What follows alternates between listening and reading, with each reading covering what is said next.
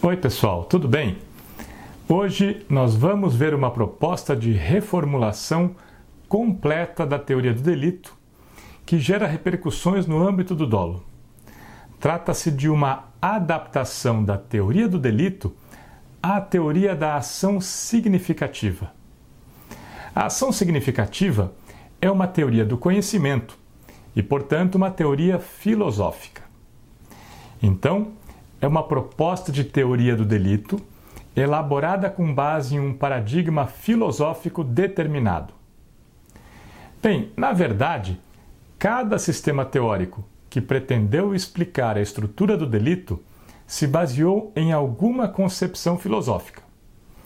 Isso quer dizer que as teorias do delito foram feitas com base em determinadas concepções sobre a realidade, o conhecimento, a ética ou seja, com base em uma determinada concepção do que seja o mundo, o homem e as relações sociais.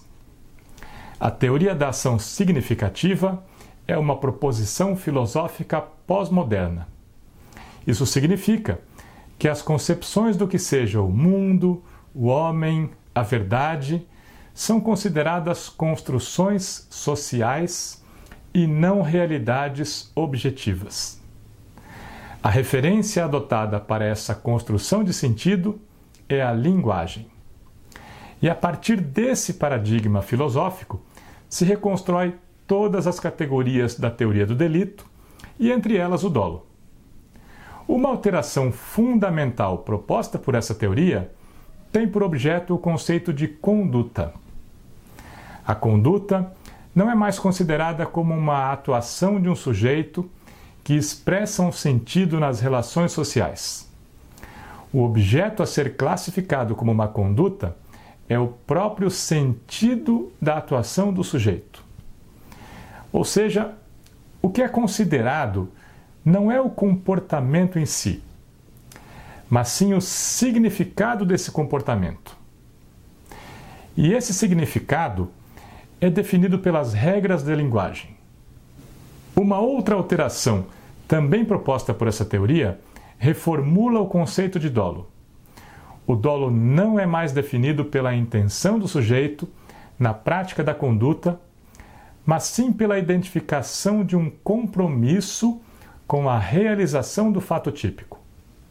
Bem, esse compromisso é aferido pelo significado do comportamento e esse significado é definido no âmbito comunicacional. Isso significa que ele é determinado pela conduta. Que nessa teoria não é o comportamento, mas sim o significado do comportamento. E assim, tanto a definição da conduta como a definição do conteúdo do dolo é realizada pelo intérprete com base em um sentido identificado na situação concreta. Bem, essa concepção tem dois problemas.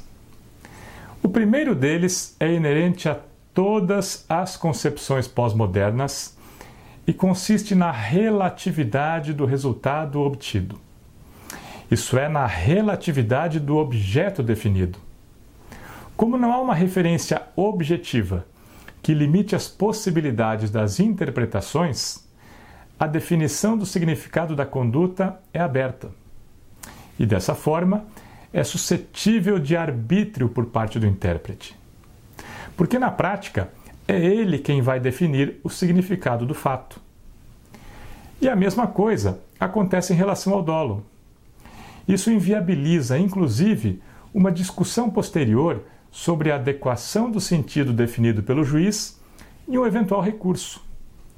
Porque não há uma referência determinada que possa ser utilizada em um argumento sobre o sentido desse fato para discutir se o sentido era efetivamente esse ou outro.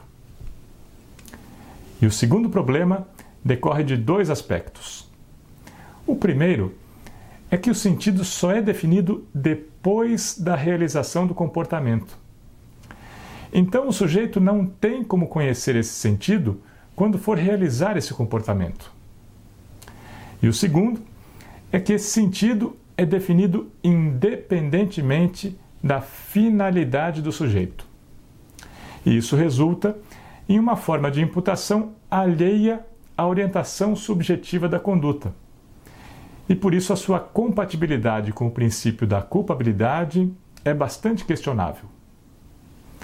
Resumindo, os critérios propostos por essa teoria não são suficientemente precisos e nem possibilitam que o sujeito atue de forma segura.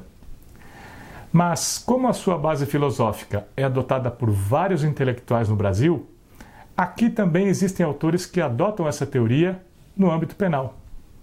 E por esse motivo, eu fiz questão de apresentar esse comentário para encerrar esses episódios sobre o dolo. Na próxima semana, eu vou fazer uma síntese de tudo o que foi comentado nessa série para proporcionar uma visão geral do assunto. Até lá!